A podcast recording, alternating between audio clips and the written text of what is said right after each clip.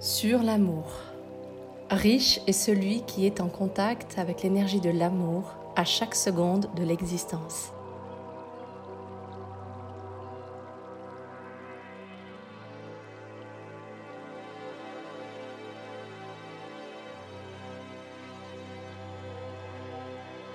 Je me suis vite rendu compte que dans cet amour que je ressentais, j'y avais mis des attentes, des peurs, des attachements. Derrière ma conscience de l'amour que j'avais, inconsciemment il y avait des blessures.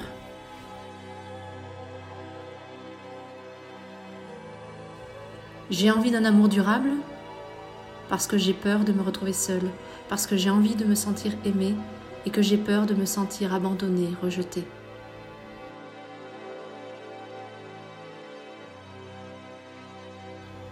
J'ai envie d'une relation d'amitié qui dure toute la vie, parce que j'ai envie de garder cet autre être dans mon entourage, parce que j'ai peur de le perdre. Il y en a d'autres.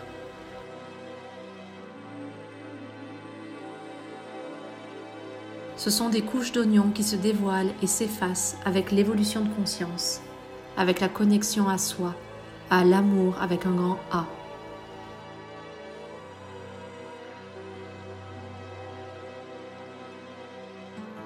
Évidemment, je ne me suis rendu compte de ces attachements, blessures, peurs et attentes que lorsque quelque chose commençait à gripper dans la relation.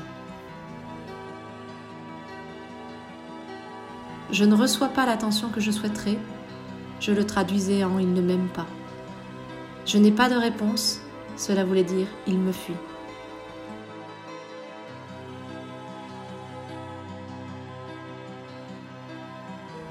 C'est là que j'ai commencé à entrer dans la véritable exploration du mot amour.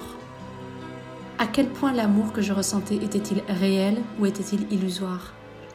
Était-ce de l'amour lorsque je projetais sur la personne des envies, des images que j'avais créées de toutes parts et qui, une fois mises en parallèle avec la réalité, me faisait voir le fantôme de ma projection?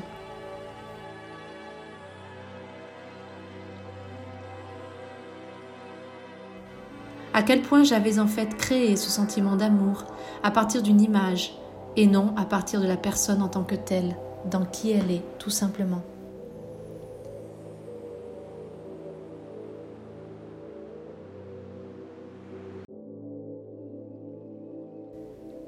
L'amour, dans ce cas-là, nous fait entrer dans une autre dimension. L'amour pur et inconditionnel consiste à aimer l'autre dans son entièreté, dans sa plénitude, c'est-à-dire dans ses qualités et défauts, dans ses ombres et lumières. Et encore, donner des qualificatifs d'ombre et lumière, qualités et défauts, revient à juger et à cataloguer des comportements selon notre propre schéma de valeur. En un sens, c'est s'éloigner encore une fois de l'amour pur et absolu.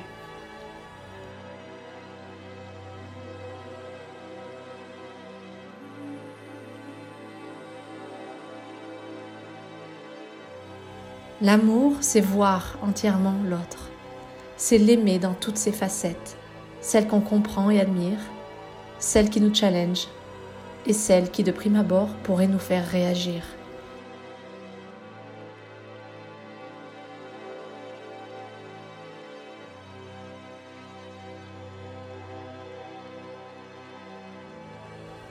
C'est donc également voir les croyances de l'autre, ses peurs, ses distorsions, et l'aimer quand même.